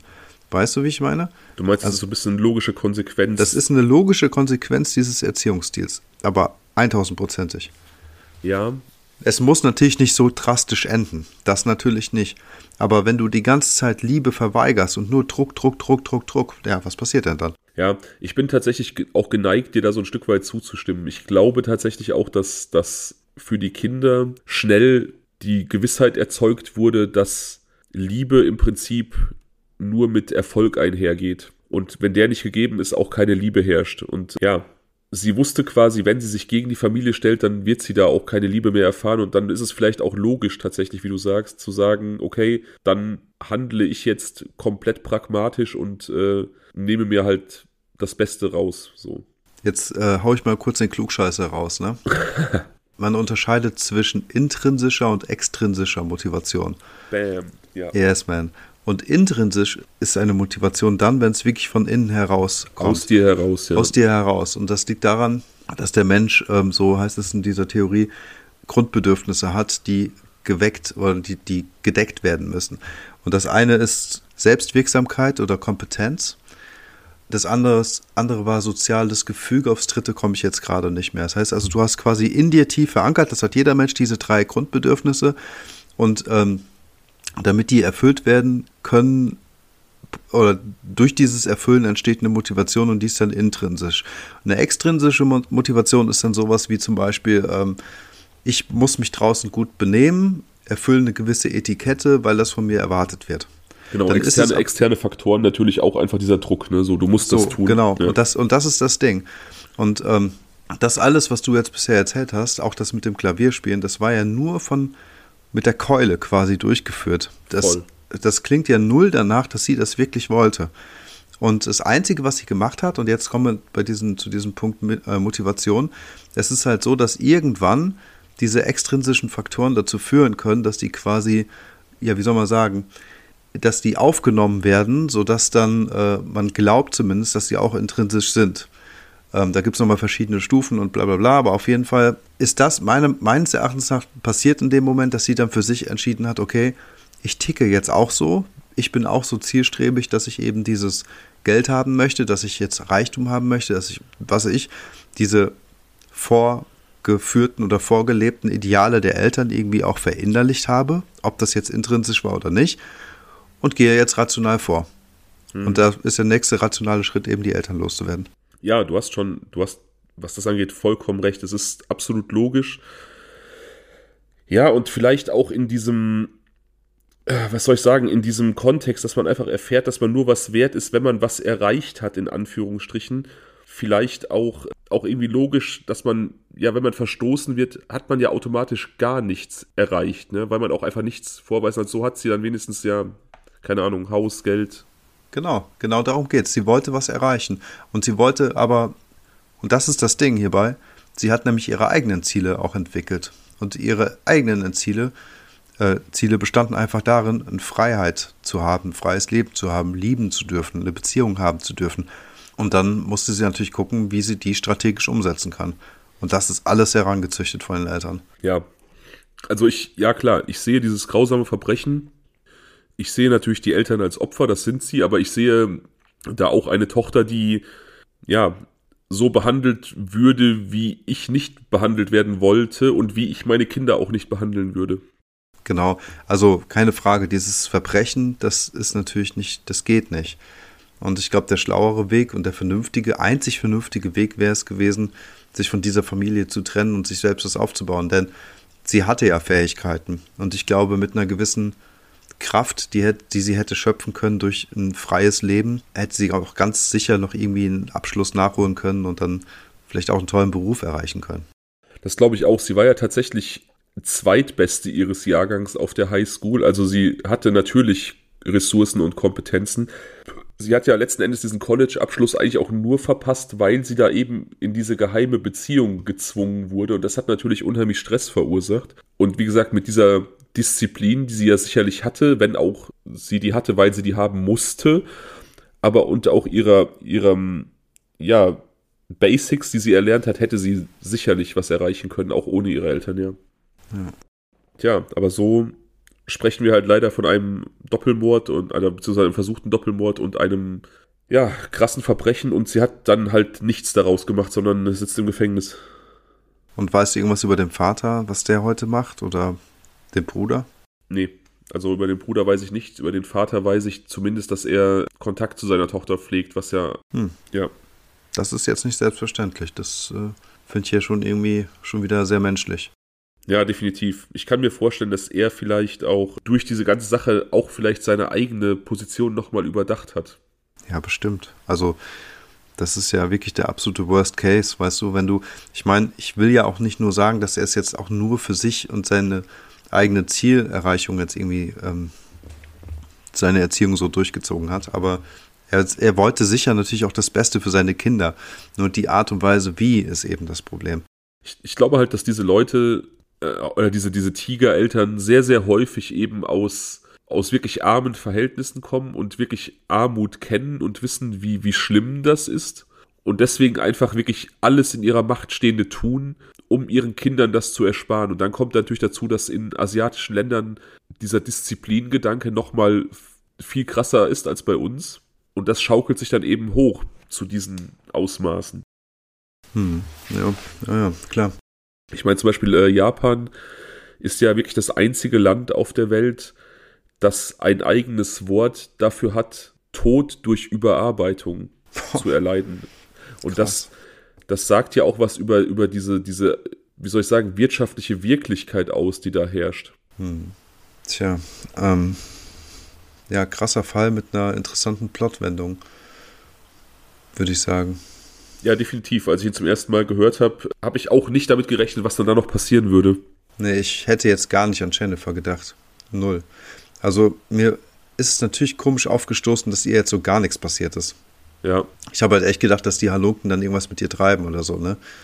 Ich meine, drei Einbrecher, eine junge Frau, da sind die Gedanken halt schnell dabei, dass sie halt irgendwie auf andere Ideen kommen, ne? Ich meine, und ähm, das fand ich jetzt, das hat mich so ein bisschen stutzig gemacht, aber nichtsdestotrotz hätte ich jetzt nicht damit gerechnet. Für mich war es eigentlich klar, dass der Bruder irgendwas damit zu tun hat. Aber eigentlich auch nur aufgrund seiner Abwesenheit, ne? weil es Ja, einfach so genau. gut, ja, weil es so gut gepasst hat, dass er halt eben gerade nicht da war. Hm, genau. Wie gesagt, er war total unbeteiligt. Der spielt deswegen auch in dieser Geschichte einfach nur eine ganz, ganz kleine Nebenrolle. Hm. Tja, aber wie gesagt, krasser Fall. Krass, ne? Also da sieht man mal, wie so ein, so ein Eifer, wie sowas gipfeln kann, auch, ne? In einem absoluten Familiendrama. Ja, auf jeden Fall. Ja, übler Plot-Twist und eben kein Cold Case, nachdem wir jetzt letztes Mal einen hatten und äh, auch nächstes Mal wieder einen haben werden. Hm. Tja, möchtest du Was wäre wenn raushauen oder soll ich erst so. die Zuhörerinnenfrage? Ah, ich ähm, muss mein, mein Handy erstmal einschalten. Das dauert immer so ein paar Sekunden, weil es ist vorhin ausgegangen. Aber in der Zwischenzeit wollte ich noch sagen, was ich dir eben sagen wollte. Karma. Ich habe mich ja beim letzten Mal ein bisschen lustig gemacht. Nein, habe ich nicht, aber du warst ja krank und ähm, wie du ja weißt, die Zuhörer wissen es nicht oder hören es meiner Stimme noch so ein bisschen raus. Ich war auch komplett fertig am Wochenende. Also ich weiß auch nicht, mich hat dann eine richtige Erkältung, überroll Erkältung überrollt. Und ähm, wie du weißt, habe ich die Zeit vernünftig genutzt und den 6 Millionen Dollar Mann gesehen. Also die alte 80er, ne, 70er Jahre Serie sogar. Und ähm, dabei, also nicht komplett, zwei Folgen habe ich geguckt. Und die ist schon cool. Also die ist echt erträglich, kann man sich echt reinziehen. Ich habe die als Kind hart gefeiert, auf jeden Fall, ja. Ich muss sagen, ich auch und ich habe die jetzt auch wieder gefeiert. Das war jetzt echt nicht so, ähm, wie soll man sagen, so altes Programm, was jetzt irgendwie komisch rüberkommt. Wir haben uns schon mal drüber und Ja, ja. schon mal drüber unterhalten. Jetzt irgendwie, wenn du jetzt nochmal Flintstones reinziehst, also ich habe es einmal gemacht, das war total komplett überdreht. Ich kam gar nicht klar damit und ähm, als Kind habe ich es halt einfach geliebt. Naja, und bei der Serie war es also wirklich, die war jetzt auch wieder gut. Ich habe ja auch Cold Sievers gesehen, so wie du auch, ein Cold für alle Fälle. Da habe ich mich gefragt, inwiefern ein Cold für alle Fälle oder auch der 6 Millionen Dollar Mann dein Amerika-Bild äh, in deiner Kindheit geprägt hat. Ja, und diese Frage spielt so ein bisschen in die Frage der Zuhörerin rein, die ich stellen wollte. Okay, das ist witzig. Das ist tatsächlich witzig. Also nicht komplett, aber die Antwort, die wird für mich irgendwie Überschneidungen haben. Und zwar hat sie gefragt, hey Jungs, ich will gerne etwas fragen, kann aber auch verstehen, wenn euch das zu persönlich ist und ihr darauf nicht antworten wollt. Aber ich frage trotzdem mal. Also, wie seid ihr in eurem Verständnis von Maskulinität und eurem Verhältnis zu Frauen sozialisiert worden? Ich bin tatsächlich zum Großteil vom Fernsehen sozialisiert worden, denn äh, meine Eltern waren einfach nicht da, als ich klein war. Ich hatte immer einen Schlüssel, ich bin aus der Schule gekommen, habe mich selber reingelassen, habe mir Filme reingeballert, weil mein Vater einfach auf Montage war und nie da war und meine Mutter halt auch voll berufstätig. Also mich hat ganz, ganz groß das Fernsehen sozialisiert und dann natürlich Hollywood. Sachen wie irgendwelche Schwarzenegger-Filme oder auch der 6 Millionen Dollar Mann haben halt auch mein Männlichkeitsbild irgendwie geprägt als Kind. Mein Amerika-Bild natürlich auch. Amerika war für mich als Kind so das geilste Land der Welt, weil das Bild hat natürlich das Fernsehen vermittelt. Dito, ich hatte sogar eine Amerika-Fahne überm Bett. Das Bild ist dann natürlich irgendwann differenzierter geworden. Ich habe dann auch immer, wenn ich dann zu Hause irgendwie so auf meinem Amerika-Trip war, mein, haben meine Eltern immer so mich gebremst und mir gesagt, so, nee, nee, ist gar nicht so toll. Hm. Also das gab da auch so eine differenziertere Betrachtung zu Hause. Aber tatsächlich war das für mich das gelobte Land und wie gesagt, auch mein, mein Bild von Maskulinität wurde eben in Ermangelung von direkter Vorbildfunktion eben sehr, sehr stark vom, von Medien geprägt oder mitgeprägt. Und mein Frauenbild natürlich irgendwo auch, wobei ich glaube ich auch schon in einer relativ in Anführungsstrichen modernen Familie aufgewachsen bin, dafür, dass ich halt in den 80er, 90ern groß geworden bin und auf einem Dorf. Also eine berufstätige Mutter war ja zu der Zeit auch noch nicht unbedingt Standard. Meine Eltern waren auch immer so auf Augenhöhe, also da wurden Entscheidungen gemeinsam getroffen. Das war nicht so, dass, dass mein Vater zu Hause alles vorgegeben hat und deswegen bin ich eigentlich so groß geworden, dass äh, ja ein gleichberechtigtes Miteinander herrscht und dass eben Frauen die gleichen Rechte haben wie Männer, stand für mich halt nie außer Frage. So bin ich halt quasi in dieser Hinsicht sozialisiert worden, um diese Zuhörerfrage zu beantworten. Ja, interessante Frage. Tja, was soll ich dazu sagen? Also ich sehe erstmal ganz viele Parallelen zu dir, was so ähm, die Erziehung durch Fernsehen, Fernsehen und Filme ähm, betrifft. Ich glaube, ich habe mir einfach, ähm, aber das ist nicht irgendwie der Punkt der Frage, aber nichtsdestotrotz war es jetzt nicht so notgedrungen, dass ich jetzt ansonsten keinen um mich herum hatte. Also ich hatte ja auch Geschwister und ähm, das, die sozialisieren dich ja auch irgendwie mit. Nichtsdestotrotz war ich immer komplett angetan von dieser amerikanischen Welt. Komplett. Das A-Team, wie gesagt, Code für alle Fälle, keine Ahnung, Alf, diese ganzen amerikanischen Serien, die man sich so reingezogen hat, alles, ich fand es immer geil, ich wollte da sein, ich fand das total schön, ich ähm, fand, das sah irgendwie besser aus als bei uns. Es war irgendwie cooler, die hatten leckeres Essen. Es war nicht genau. so, dass man irgendwie. Alles sah besser aus. Das Essen sah so viel besser aus. Alles sah einfach so viel besser aus. Damals gab es keine Erdnussbutter normalerweise. Weißt ja. du? Also das gab es halt nicht irgendwie. Und äh, so wie heute, man kauft sich ja einen American Sandwich Toast und Erdnussbutter und Marmelade und so. Nee, das habe ich bei Roseanne gesehen und ähm, gedacht so, oh, was ist denn das? Sieht irgendwie gut aus, aber irgendwie auch pervers. Also das hat mein Amerika-Bild auf jeden Fall mitgeprägt. Ansonsten ähm, zur eigentlichen Frage, also gut, Maskulinität, da war ich einfach ein ganz normaler Junge in dem äh, Alter und ich habe mir, mir natürlich diese ganzen, ganzen Actionstreifen angesehen und die haben halt alle männliche Hauptdarsteller und ähm, da sind halt die Männer, die äh, kämpfen. Ob es jetzt äh, Jean-Claude Van Damme Filme waren, ob es irgendwie Sylvester Stallone Filme waren, Arnold Schwarzenegger Filme waren, äh, Bruce Lee Filme waren, keine Ahnung, also ich bin wirklich, sagen wir mal, mit diesen 80er Jahren und 90er Jahren Actionfilmen groß geworden und ähm, die haben zumindest mein, meine Ästhetik und mein, ähm, mein Filmgeschmack sehr stark geprägt. Ich muss aber auch sagen, dass ähm, dieser Geschmack auch ähm, durchaus retrospektiv bleibt, ähm, weil ich mag so ein bisschen, bisschen in der äh, Nostalgie zu schwelgen und gucke mir halt dann eher die alten Sachen an, also diese neueren Actionfilme, wo es auch um sehr überzogene Maskulinität geht, interessieren mich zum Beispiel gar nicht. So, keine Ahnung, alle und die meisten Actionstars, die es heute gibt, die jucken mich nicht so. Von daher war jetzt irgendwie Expendables eigentlich ein ganz cooler Film, weil der nochmal alle zusammengebracht hat. Ja, weil das doch so ein Throwback war. Das war so ein Film, der eigentlich heute gar nicht mehr funktionieren darf. Das war so ein typischer 90er-Jahre-Film eigentlich. Genau, genau, genau. Und übrigens einer meiner Lieblings-90er-Jahre-Filme äh, ist äh, Demolition Man. Das aber nur am Rande. Genau. Der, der übrigens in, in vielerlei Hinsicht unsere heutige Realität so ein bisschen vorhergesehen hat, lustigerweise. Ich habe den neulich noch gesehen. Ja. Aber wo, wo du gerade eben Alf sagtest, da musste ich kurz lachen, weil Alf tatsächlich mich aktuell im Alltag relativ häufig begleitet, weil ich das auf der Arbeit oft mit meinen Bewohnern gucke und die feiern das total. Ach, ja, sehr cool. Ja, Coole ja, Leute. Das, das läuft wieder irgendwie auf so einem Spartensender von RTL und ja, keine Ahnung, wenn ich das dann irgendwie anmache, dann hängen alle im Wohnzimmer vorm Fernseher und, und feiern.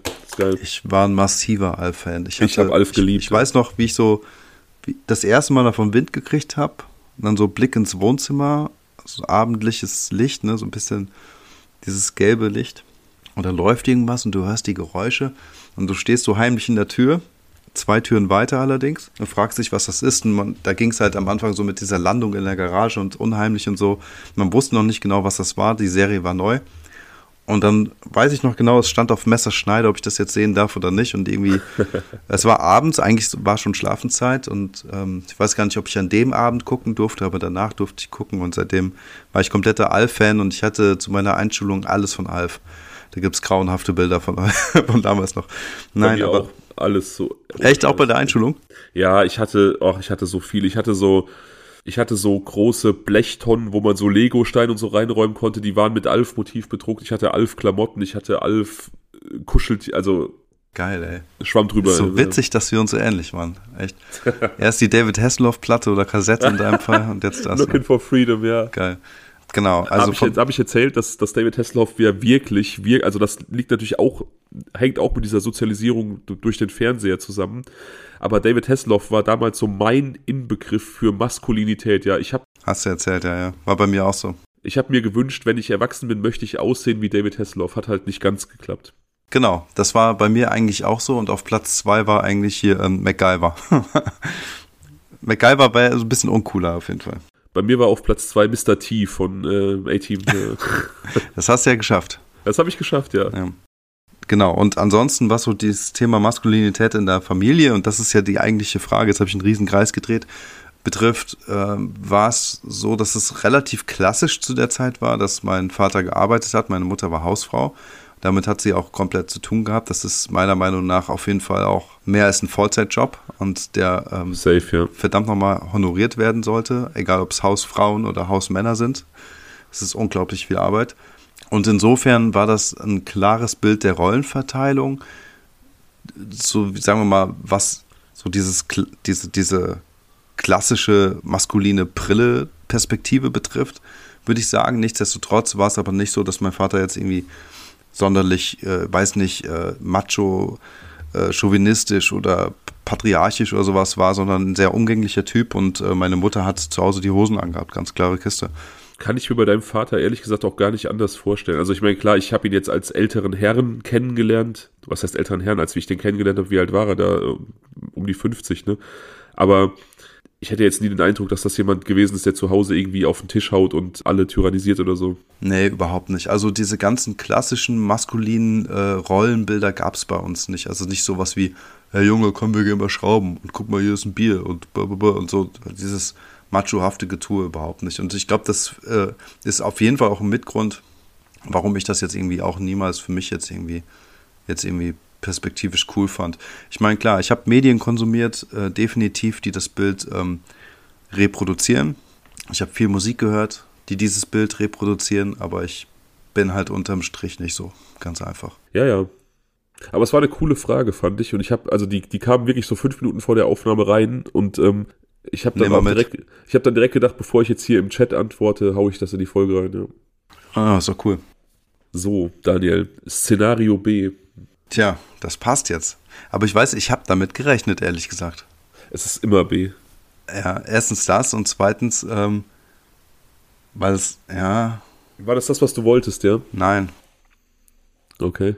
Überhaupt nicht. Und wir haben es eigentlich schon fast durch äh, diese Zuhörer, was äh, wäre, wenn es letztens schon beantwortet, auf einer sehr intimen Weise. okay, Fabian, bist du bereit?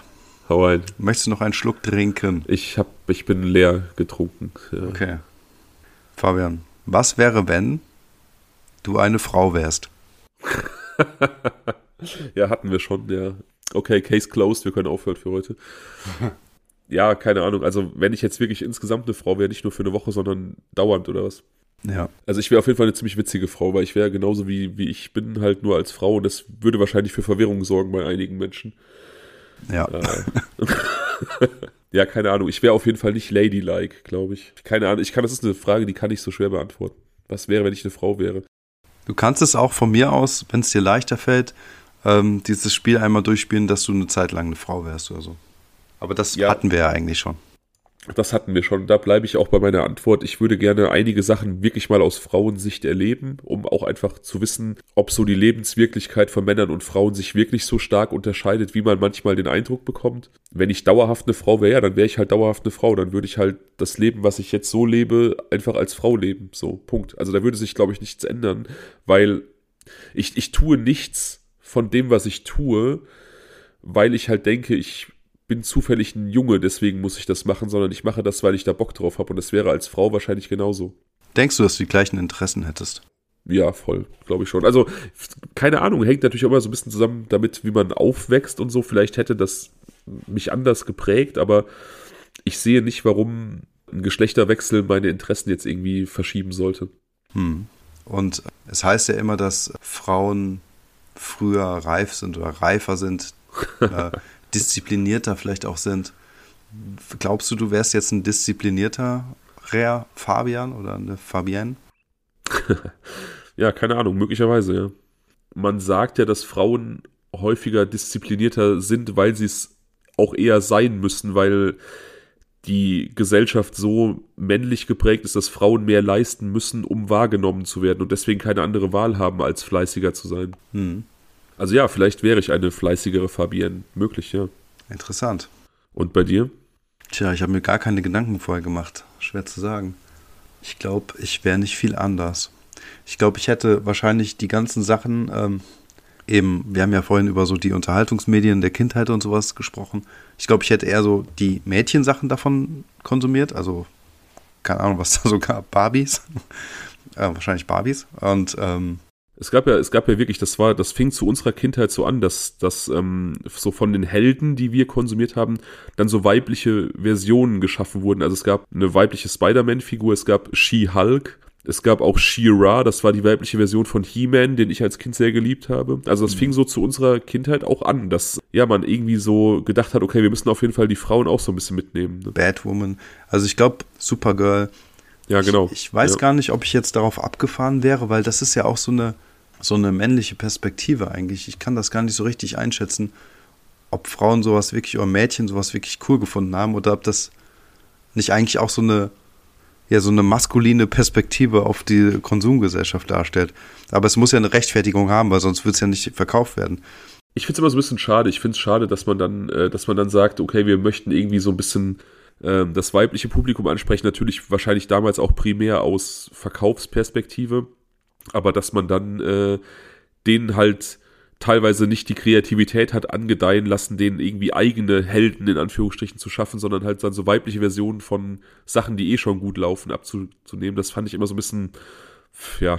Ja, ist so die Frage, ne? Aber scheinbar muss es den Bedarf gegeben haben. Ähm, sonst hätten die das ja nicht gemacht, die großen Hersteller Mattel und sowas. Ich glaube einfach, ich wäre wahrscheinlich ein bisschen disziplinierter. Ich glaube, ich hätte so ein paar, weiß ich nicht, ich wäre zielstrebiger gewesen, glaube ich. Und auch geradliniger in meinem Leben zu gewissen Zeiten. Das glaube ich durchaus. Aber ansonsten wäre ich wahrscheinlich so eine ganz normale Daniela jetzt. eine Dani. die, die, Dani. die Dani. Ich, was ich für Hobbys gehabt hätte, ist jetzt vielleicht das, wenn ich jetzt mal so an klassische Mädchen-Hobbys in dem Alter denke, weiß ich nicht. Keine Ahnung, was machen denn Mädchen so? Also, ich hatte Reitunterricht von daher, also das wäre es vielleicht noch gewesen. Ansonsten, ähm, keine Ahnung, ob ich jetzt irgendwie so so, so einen Sport gemacht hätte, den Frauen jetzt bevorzugt machen, kann man ja eigentlich auch nicht mehr sagen, das ist so überholt, aber früher waren zum Beispiel Volleyball etwas, was dann häufig eher die Mädchen gemacht haben, während die Jungs Fußball oder Basketball gespielt haben. Vielleicht sowas noch, ich habe keine Ahnung. Bist du noch da oder bist du, bist du jetzt hab, äh, Nee, ähm, ja, wahrscheinlich wäre das so. Also ich weiß nicht, gibt es irgendwie, irgendwie so ein typisches Frauenhobby, was du jetzt gemacht hättest? Also vielleicht auch eine andere Musik, die du gehört hättest oder? Keine Ahnung, weiß ich nicht, weiß ich nicht, also wirklich überhaupt nicht. Also dadurch, dass ich als Kind auch relativ viel Zeit mit mit mit äh, Mädchen verbracht habe, also mit meiner Cousine oder mit irgendwelchen Nachbarmädchen, habe ich halt auch viel so Mädelskram auch gemacht oder irgendwie so, so Hörspiele, die eher so auf die weibliche Zielgruppe abgezielt haben. Ganz, ganz schlimmes Thema äh, meiner Kindheit. Meine Eltern hatten wirklich gar keine Kohle, als ich ganz klein war. Und ich musste Klamotten von meiner ein Jahr älteren Cousine auftragen. Das war natürlich sehr, sehr rosa und plüschig. Mein erstes Fahrrad war auch rosa mit Stützrädern. Dass ich noch irgendwie, also wenn man jetzt wirklich in so diesen männlich-weiblichen Kategorien denkt, dass ich noch irgendwie halbwegs maskulin geworden bin, ist eigentlich ein Wunder. So. ja. ja. Ist auf jeden Fall, es ist eine gute Frage. Ich ähm, es ist äh, schwierig, da hinein zu versetzen, finde ich. Weil ich glaube, dass man die Welt halt komplett mit anderen Augen auch sehen würde und halt auch ähm, dementsprechend auch groß geworden wäre. Ich glaube, dass ähm, so Sachen, wie du angesprochen hast, ähm, die, keine Ahnung, ähm, Kosmetik und so Dinge, das ist jetzt schwer für mich zu sagen, dass ich jetzt darauf Wert gelegt hätte. Ich weiß es nicht, ehrlich gesagt. Ja, ich habe keine Ahnung. Wie gesagt, es ist, eine, es ist so eine total hypothetische Frage. Was wäre anders? Ich weiß es wirklich nicht. Also wirklich nicht. Ja, es ist schwer. Okay. Wow. Ja, was machen wir jetzt? Soll ich drei neue raushauen? Ja, ne? Ja, auf jeden Fall. Ich mach mal, ähm, ich mach mal aus hier. Bist du raus? Bist du raus? Er ist raus. Okay, Leute, ähm, dann mache ich mal weiter. Ich hoffe, meine Stimme versagt nicht. Also, was wäre, wenn erstens du 100.000 Euro Gründerkapital in ein Business deiner Wahl stecken könntest? Welchen Weg würdest du einschlagen? Frage Nummer zwei. Was wäre, wenn du mich durch Philipp Fleiter ersetzen könntest? Würdest du es tun? Und die Frage Nummer drei ist, was wäre, wenn wir den Podcast nicht gestartet hätten? Also die finde ich alle ziemlich geil, ehrlich gesagt. Jetzt muss ich mal gucken, wie ich den Fabian zurückhole. Ähm, hat er also nicht gelesen. Ah, okay, Ja. da bist du. Ja, Ja, ich habe dir erst hier bei, per Zoom gechattet. Ach so, habe ich nicht gesehen. Ja. Ich kämpfe auf jeden Fall hart mit meinem Husten. Das habe ich mitbekommen, das schneide ich raus. Ach, cool. Ähm, Aber ich kann das bestätigen, auch für die Zuhörerinnen und Zuhörer, du hast dich die Woche richtig, richtig schlimm angehört. Also dagegen war ich bei der letzten Aufnahme echt ein Scheißdreck. ja, das war echt ganz fies. Ja, aber dann würde ich sagen, wir strapazieren jetzt deine Stimme auch gar nicht weiter und ich bin halt auch richtig platt. Also wir haben jetzt äh, mal als Einordnung für, für euch da draußen, die zuhören, wir haben jetzt äh, fünf Minuten nach 0 Uhr und um 6 Uhr klingelt mein Wecker. Also ich bin auch froh, wenn wir jetzt äh, das hier beenden und ich dann mich morgen früh an den Schnitt machen kann. Ja, Dann würde ich sagen, sind wir durch für heute und nächste Woche geht es dann endlich nach Spanien. Keine Diktatur mehr. keine Diktatur mehr. Und ich denke mal darüber nach heute Nacht, ob ich nicht doch Hörbuchsprecher werden möchte. Ich würde es hart feiern, wirklich hart. Du, ja. Ihr könnt mir ja mal so Textvorschläge machen, was ich sprechen soll. Pippi Langstrumpf. Genau. Aufruf an die Zuhörerinnen, die sagen, dass der Daniel Hörbücher sprechen soll und gute Nachtgeschichten. Schickt uns eure Lieblingswerke und der macht das dann individuell. Ich mache das klar für euch. Guck mal, Ich, guck mal Leute, er träumt schon. Dich, ich verschacher dich so richtig, ey. Bin, Mhm, ist klar. Du weißt, ich darf quasi- nicht lachen wegen meinem Husten. ich bin quasi Hörbuchzuhälter. Oh Mann. Okay. Leute, macht es gut. Ciao. Schlaf gut, bis zum nächsten Mal. Ciao. Ciao.